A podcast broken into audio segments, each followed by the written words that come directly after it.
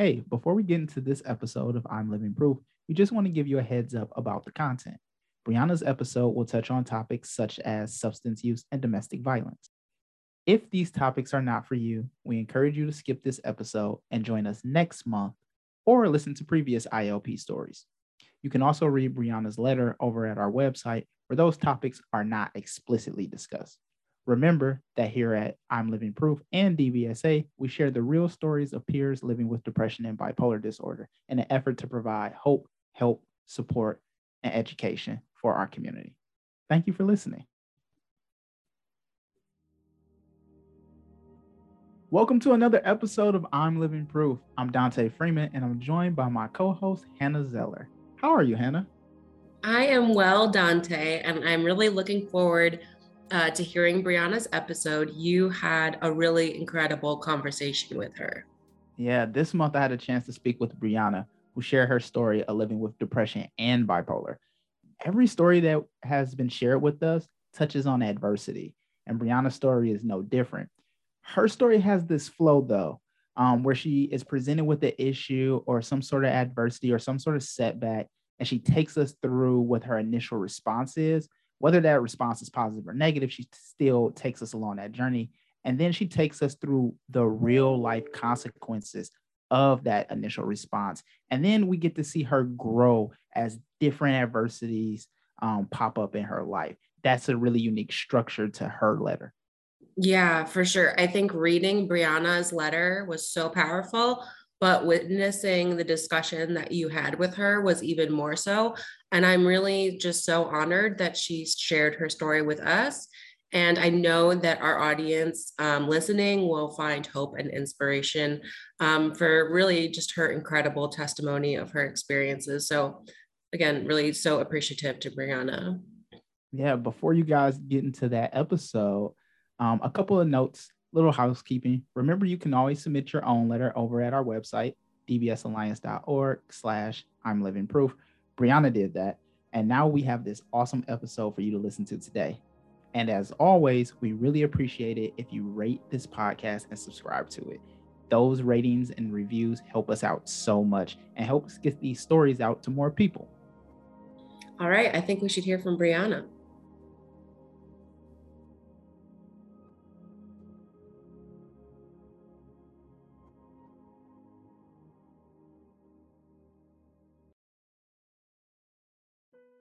Dear Brianna, you're 19 and just starting to realize something is wrong with your mental health. Actually, it's more like a rude awakening. Family and friends are treating you differently. Your mental health is impacting their lives and taking a toll on your relationships. You're not able to see it yet since you're lost in your own world. You feel unloved and unwanted, and this has left you stuck in fear. The isolation drives you into a deeper depression, and you go down a dark path of abuse and drugs. This time in your life is full of shame and fear. You're ashamed of how your mental illness has impacted friends and family. You believed you were a monster, incapable of being loved and being able to love. I'm here today to tell you you're wrong. After removing yourself from abuse, you begin to take notice of what you need to do to move on and live your life the way you've always dreamed of. Finally, at 31, you are becoming self aware and more loving towards yourself. You're looking at your mental health as an important aspect of your life and you're accepting what you could not accept before. I appreciate your wellness strategy of sticking to your medication regimen and that you've changed your stance on mental health medications. When you were 19 and after you were isolated from your friends and family, you fell silent and became submissive. About a year later, and after your mental health worsened even more, you were losing your grip on reality. You became manic and out of control. You were suicidal, in and out of hospitals, and refusing medication.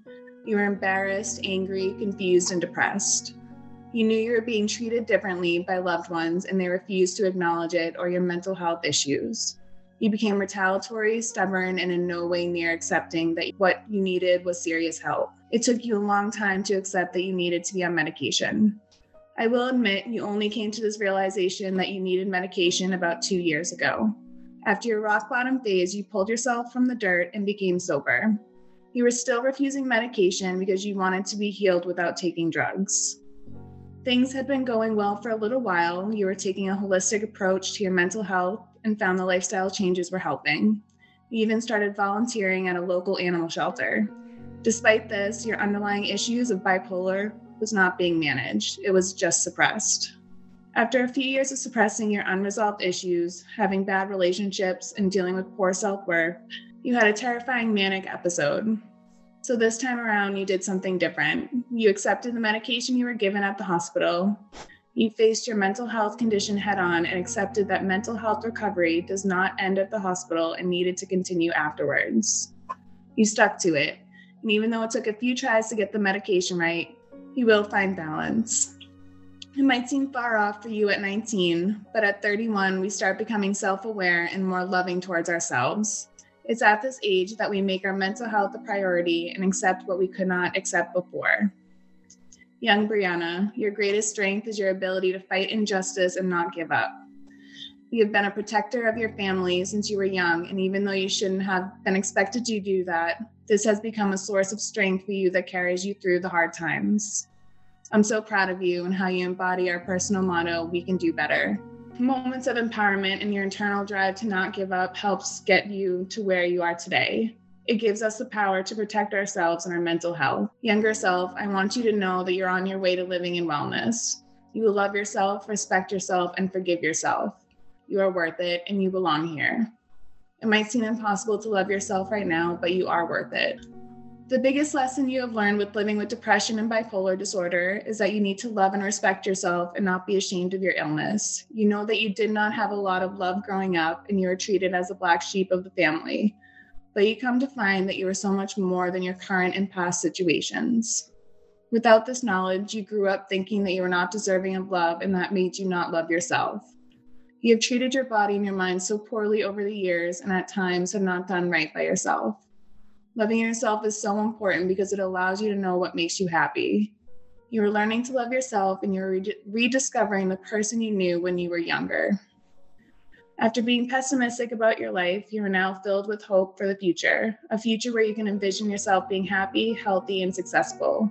You know now that it is possible to overcome stigma, not worry about other people's opinions, and do what makes you happy. For the first time in years, you feel your mental health condition does not control you. You feel free. Love, you at 31.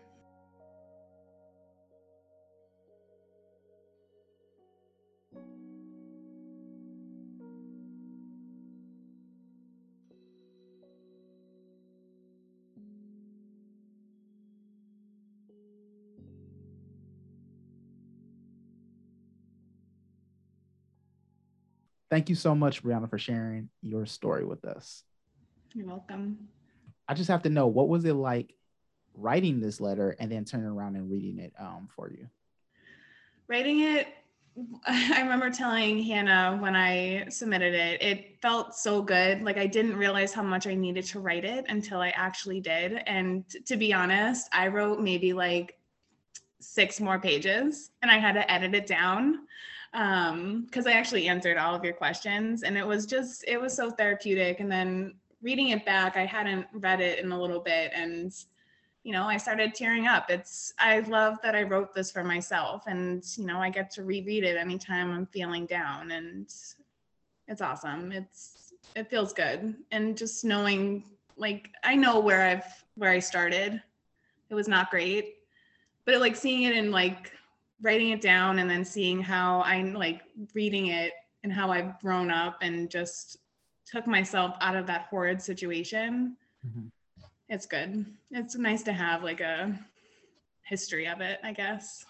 Yeah, and, and giving yourself some time after reading it to like let the letter breathe and then coming back or after writing it, letting the letter breathe and then coming back and reading it and, and going through all those things again, but reminding yourself, like reminding your 19 year old self, right, that you're going to get through this. Yeah, exactly. Yeah.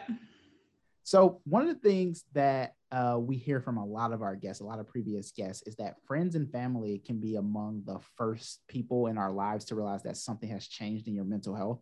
Um, but oftentimes, it's hard for the person living with depression or bipolar to see that change for themselves. What did friends and family say to you so they didn't say anything to me. Really? They i wish it's so hard for me to explain but you know when something's wrong right? Like you're sitting with someone and something's changed. Like the energy is no longer like you're no longer laughing like you used to. Things feel forced.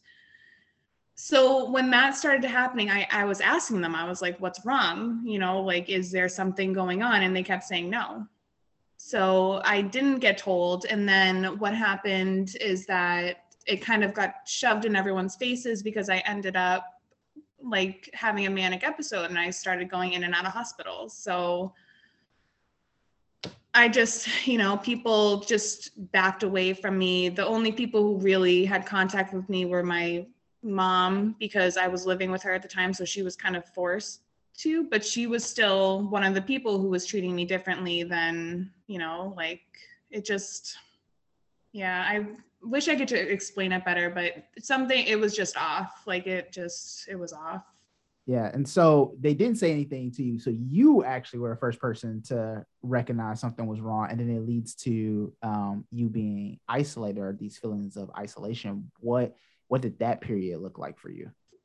That was one of the most horrifying experiences of my life. I because I have I grew up with such anxiety of rejection and abandonment and fear and then the fact that it was happening was just it my world crumbled. It was I changed my whole I like my whole inner person changed. It was just and I still have the effects of it today. Like there's still things like PTSD is real and you know like I'm it's crazy. Yeah. It was scary.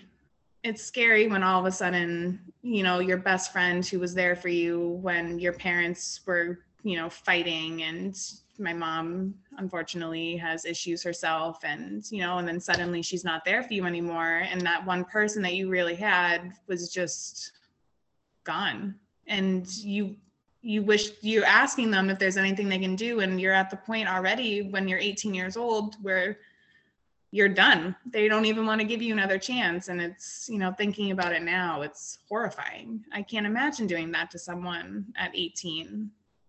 Yeah. Especially, an adult. especially 18 and 19 when the world is changing for you, right? Now you're quote yeah. unquote an, an adult, right? And where you uh were you starting school at the yeah. time that this was happening? Oh, yeah. so you were tr- you're applying or starting school and then you know you're having these mental health challenges and then like you say your support system kind of falls out from underneath you what do you wish your 19 year old self or what what would if you could stop time and talk to your 19 year old self at that period what would you say to her i would tell her that there are people out there who love you no matter what um, because I found those people. They know about my history and they're still here. Um, so I remind myself that I'm not alone. Um, and also that what they did was not okay. Mm-hmm. And what should have happened if my mental health was that bad, I should have gone, instead of going to college, which I did, I maybe should have gone to the hospital, you know, or I should have started therapy and, and like took a year off and started, you know, something. I would have gone and gotten help myself, you know. And if honestly, if I was talking to my 19 self, I'd be like, girl, you gotta go to the hospital. You gotta like get it together and just you gotta hit you got a life ahead of you. So Right. Yeah, we here in this Western society often push kids to make very big decisions at 18 and 19 when you're yeah. right. You need like help, whether it's hospitalization or therapy, or you know, even something, you know, as simple as acknowledging that we need help sometimes yeah. is, is, a big step forward and some something gets missed as we're trying to push to the the next step. So you had these mental health challenges happening right? Dealing with uh, symptoms of depression and bipolar um, and you seem to be in these like phases of denial or ignoring these mental health challenges. What factors do you wish you would have known at the time? And do you think there were there was anything else that might have helped you push to seek for treatment? I think what I really needed was to know that people were actually there to help me. Unfortunately, when I fell into the deeper depression, I was starting to get manic before like everything started happening with my family and friends, which is kind of what sparked it. But I really became manic and borderline schizophrenic. I don't know. They, that at one point a doctor had said that about me, but it never really carried through. But because I was having these like manic episodes, um, I didn't believe that anyone was there to help me. I was like, that's it. Everyone's out to get me. Like there's a whole conspiracy, all this stuff. So um I wish I had, I really wish I had like knew better to listen to the doctors and listen to the CNAs and everyone at the hospital. And, you know, there were some people that I knew at that age that, you know, they were my age. They didn't really know what was going on, but I had met some people that were nice and I wish I had seeked them out more. Yeah. Um, was there anything that the the medical staff or other people counselors or whomever who were trying to help you at the time was there anything that they could have said to you or things that they could have done differently that you think would have made you more receptive to the the help yes so one thing i find is that when someone is going through a manic episode they are not themselves um, i was not myself i was all over the place and i even to this day, I don't know how well they handle the situation, but it's scary when you're being sectioned. It's a horrifying feeling. Like you no longer have any rights. Like you're in that hospital. And I just, I wish there was a better, I don't, I like, and I don't even know if there is a better way to do it because someone who's going through that is going to experience how they experience it. But I just wish it was, it wasn't as traumatic going into the hospital the first few times as it was because I don't think they handled it correctly. Like the first time the person told me I was just going in to get some sleep and I didn't realize what was happening was I was going to get sectioned and it was scary. I was like, whoa, hold on. I thought I was going to get sleep and just kind of have my vitals checked. And yeah, I, they could have done that better. Um, but I'm also, I think back and I think about how scared I was and how I just didn't believe that anyone was there to help me. So I don't know if, I'm not sure if they could have also have done anything differently, like while inside the hospital. I mean, not like the people who were sectioning me, but like, it, yeah. Yeah, the need to, I mean, to kind of quote unquote sugarcoat it as you're going in and get sleep and tell and instead of telling you exactly what was going to happen, especially for something brand new, right? This was the first time you were hospitalized, yeah. right? Yeah, um, yeah. For those of us in the audience who aren't familiar with this process, would you mind telling us what um, being sectioned is? So, sectioned is when you are deemed no longer, you're either um, a harm to yourself or to others. So, you need to be um, brought into the hospital to be evaluated and check out your mental health and you know you're there for at least 72 hours. And then if they determine that you need to go to an outside clinic to get more help you'll go or they'll release you. So you're released after your first after your first hospitalization. Was that your only hospitalization no. So the first time I was hospitalized, when I went in there, I was angry and I told them I was told that I was only going here to sleep. And I mm-hmm. think that they were like, oh, wait, that's possibly a legal issue. So they let me out that same day. And that doesn't happen. Wow. But I ended up having a manic episode. So that first time I was still like, I was still sane. I was having issues. So the therapist that I was seeing, that's why she said it. But then the second time where I was actually hospitalized was when I had a manic episode and they, they weren't letting me out. That, all over the place. that may be the first time I've heard uh, people who um, talk to us about their hospitalization that they were let out immediately. Usually, uh, you know, as you were explaining before, they they talk about hey i was taken to a place i wasn't familiar with and i was kept there for three days and then i was let out.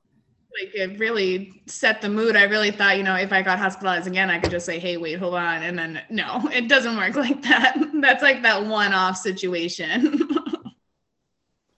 Uh, so let's skip forward a little bit you get to a point where you're doing well you're using holistic practices you're working at an animal shelter you're making lifestyle changes and then you have a manic episode. I'm assuming this is the second hospitalization? No. So when i was 19 i was in and out. It was a revolving oh. door that happens with some people. Um, i just couldn't get it right. I wasn't taking the medication. And that's when i really really needed it. I'm not gonna lie. I really needed something but then this time around, it was actually the 10 year anniversary of when people started treating me differently. Like I remember it to the day where the first time that I noticed it. So I it just kind of started building up. I was trying to relax about it, but then suddenly I found myself in a manic episode and I was kind of hallucinating a little bit. And so my friends were like, "Yeah, you gotta." They called the uh, like the ambulance and asked me to go to the hospital. So I ended up going. I was still a little manic, so I was still a little afraid, and told them that I shouldn't have been there, but they didn't. They didn't believe me. so in this hospitalization, this is when you decided that um, maybe I should get on medication. Yeah, so when they actually sent me to the um, where I was actually I was at the hospital, and then they sent me to the actual mental institute. Well, not institution. That sounds like an old school saying, but like the next hospital where I was actually staying for a week. Um, that's where I decided. That's where I was like this.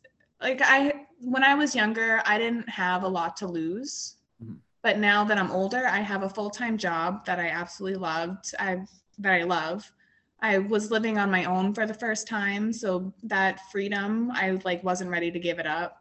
Um, you know, my friends that I have, I wasn't ready to just like say bye. I'm gonna decide to live in a real like a different world and not take medication and whatever. So yeah, it really there's a lot there's a lot to lose this time. And I was like, this is I'm not gonna live the rest of my life this way, and I'm not gonna live the rest of my life in fear either. One part of your letter that really resonates with me is um, you describe yourself as like being the protector of your family. You know, family members call on you, or you're a third support system for them. That is a lot of pressure to put on a kid. So, unfortunately, my support is a sad story. Um, my family, my parents, they physically fought uh, all the time. And I was the one, I'm the middle child. So I was the one that was actually breaking up the fights. Like I would be getting in the middle of them. Um, so that's the support that I was giving. And, you know, I was being like basically the older siblings slash parents and my brother and sister who were horrified whenever this was happening. Like they were hiding upstairs and yeah, but like I'm not happy it happened, but I know that I am a very strong person because of it like i i can if i handled that at such a like young age i can and it like today like if i see something that's an injustice like i remember one time someone used the you know the derogatory term for someone who's gay and i and i didn't even know the person and i was like excuse you. Right. I just call them out like anything like i'm not afraid to do that because it's you know there's so much crap in the world. It's like just don't stop it you know Another part that resonated with both me and Hannah is um, you wrote the I'm so proud of you and how you embody your personal model. We can do better. What caused you to adopt that model? And is it something that you still use today?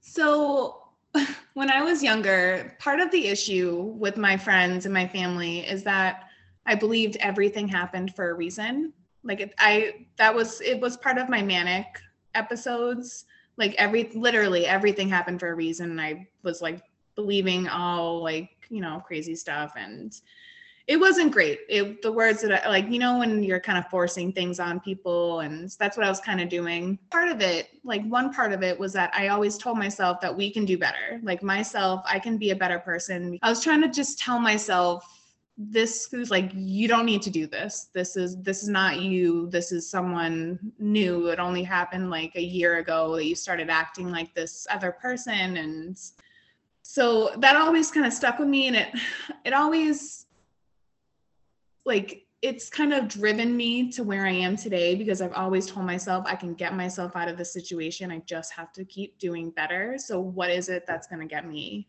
there? I love that in your letter, you said to yourself, you will love yourself, respect yourself, and forgive yourself. How did you get to a place of forgiveness? It was very hard, but I reminded myself that, you know, and I said in the letter too, my situation is not what it is. My, my current and my past situation don't define my life. Um, so I need to realize, I need to like let go of that burden of like I haven't done the best that I've done. I've like I just need to understand that I can change.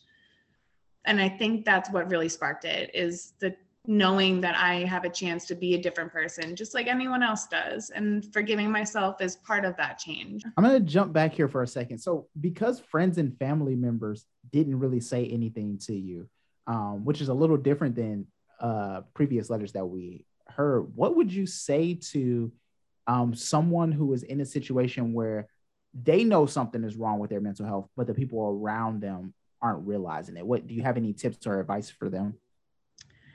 Stand your ground because you know that something's wrong and it I wish that I had gone about it differently. I wish that I said, I wish that I had said to them, okay, so if you're going to act like this, then I'm going to remove myself from your situation.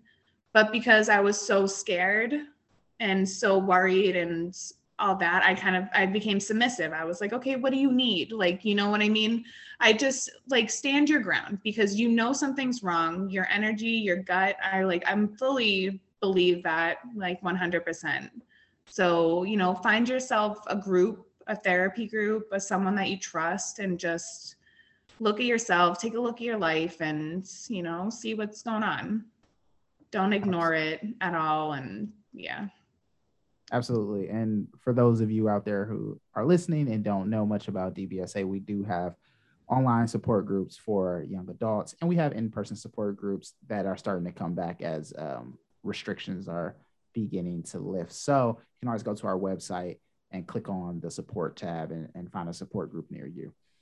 The support groups are awesome. I've done it myself. I love them yep that was great. What what would you say though to a family member or a friend a friend who is noticing something has changed about their loved one and they want to help? What do you have any advice for them?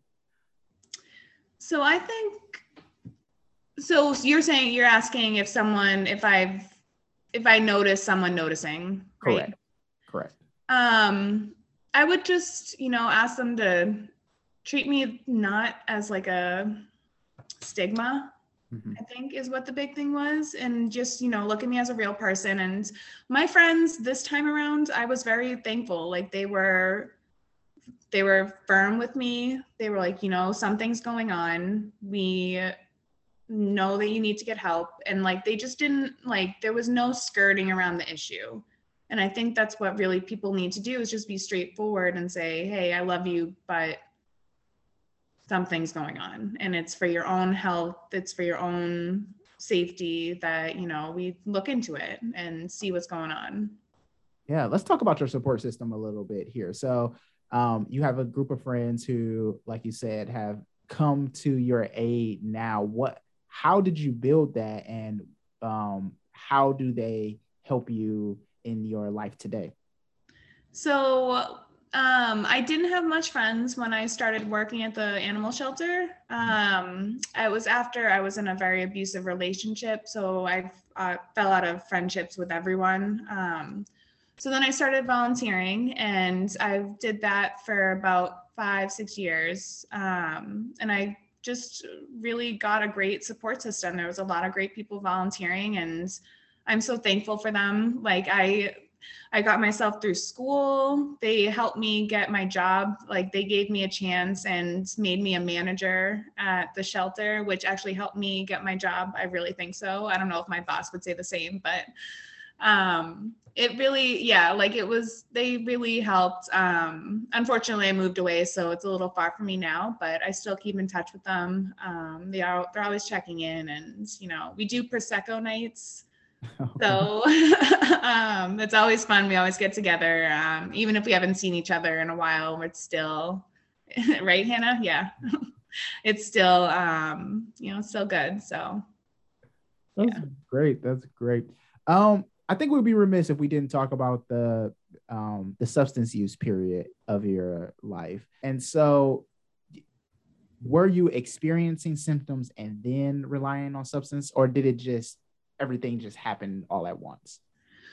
So it happened when I was younger. Um, unfortunately, a tragic event happened with one of my friends. Um, so it kind of my brother kind of got her into smoking cigarettes which okay. kind of got me into smoking cigarettes which snowballed into drinking so then when something happened with me like something it wasn't anything too crazy it was just like a breakup or something i was like that's it it got yeah at a very young age i got hooked onto some bad things yeah unfortunately but thankfully not doing it these days so no problem here oh and uh, again you're living proof right and that's why you wrote the letter to yourself and yeah. so that it could help other people who may be in a similar situation if you, you don't do mind it. you can do yes. it if you don't mind can we dive a little deeper into this abusive relationship and what that looked like for someone who is living with depression and bipolar and and what you wish you would have known at the time to help. How did one let me back up. How did you persevere to get out of that situation? And then what would you tell someone who is currently in a situation where they're in an abusive relationship whether it's with a a, a significant other or even like a mom dad parent situation? So i got out thankfully it was after so he had it's really bad. He um, shoved my face into a, the road so cement and he broke my nose.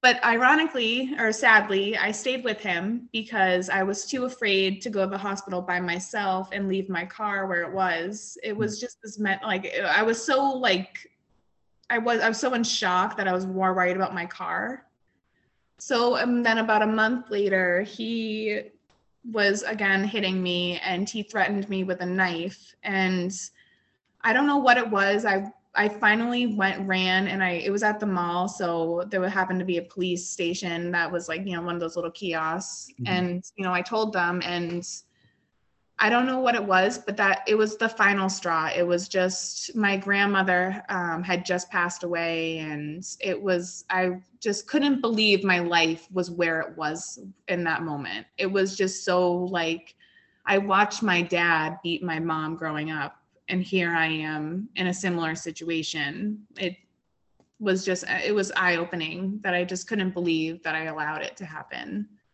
And anyone that's going through it, I understand. I understand why you stay with them. No one, it's really hard for people to see that who are out of that situation. So I would say, you know, stay strong.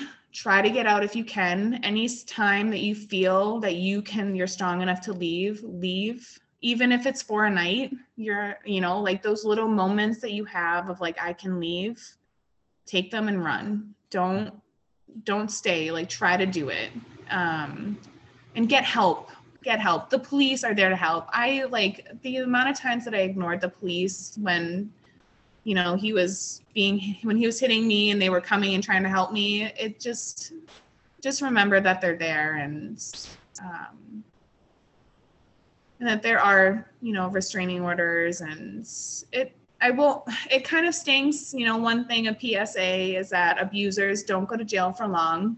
They don't. It's unfortunate. And i know that's a lot of things that scare people into actually getting help because they think it's not going to make a difference but it will.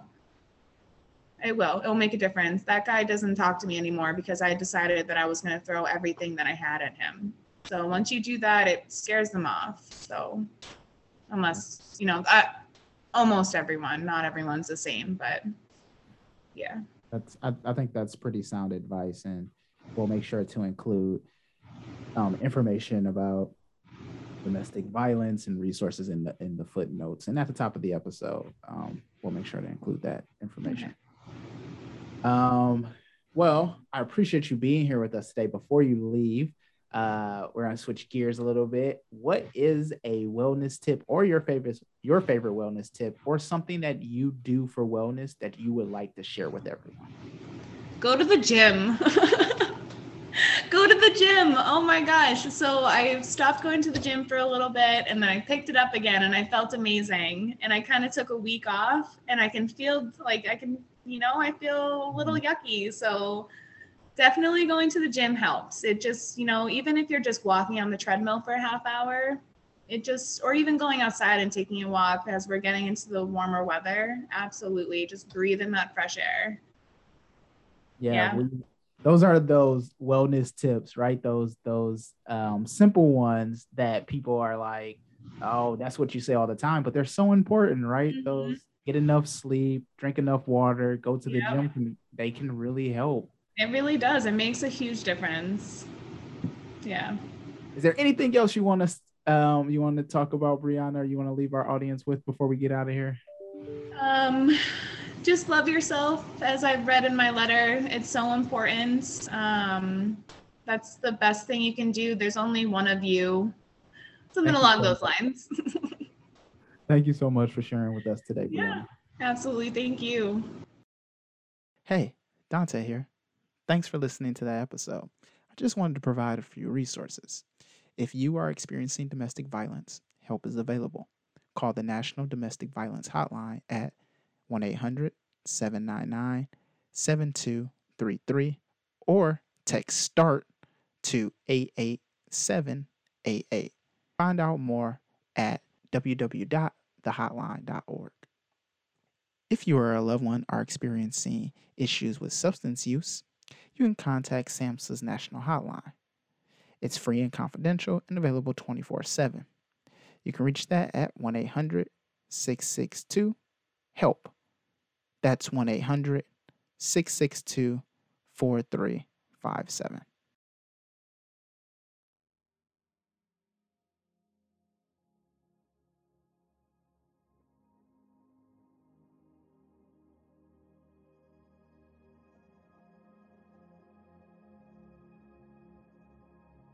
If you enjoyed this episode, please remember to rate and review the podcast on Apple Podcasts or in your favorite podcast app. Your reviews really help us out, and we appreciate them. If you feel inspired and want to submit your own letter, head over to dbsalliance.org slash I'm Living Proof. This episode was hosted by DBSA Programs Manager Hannah Zeller and Digital Communications Manager Dante Freeman. You can support DBSA and more shows like this one by making a gift today head over to dbsalliance.org slash donate. Your support can help make sure that no one feels alone. Thank you.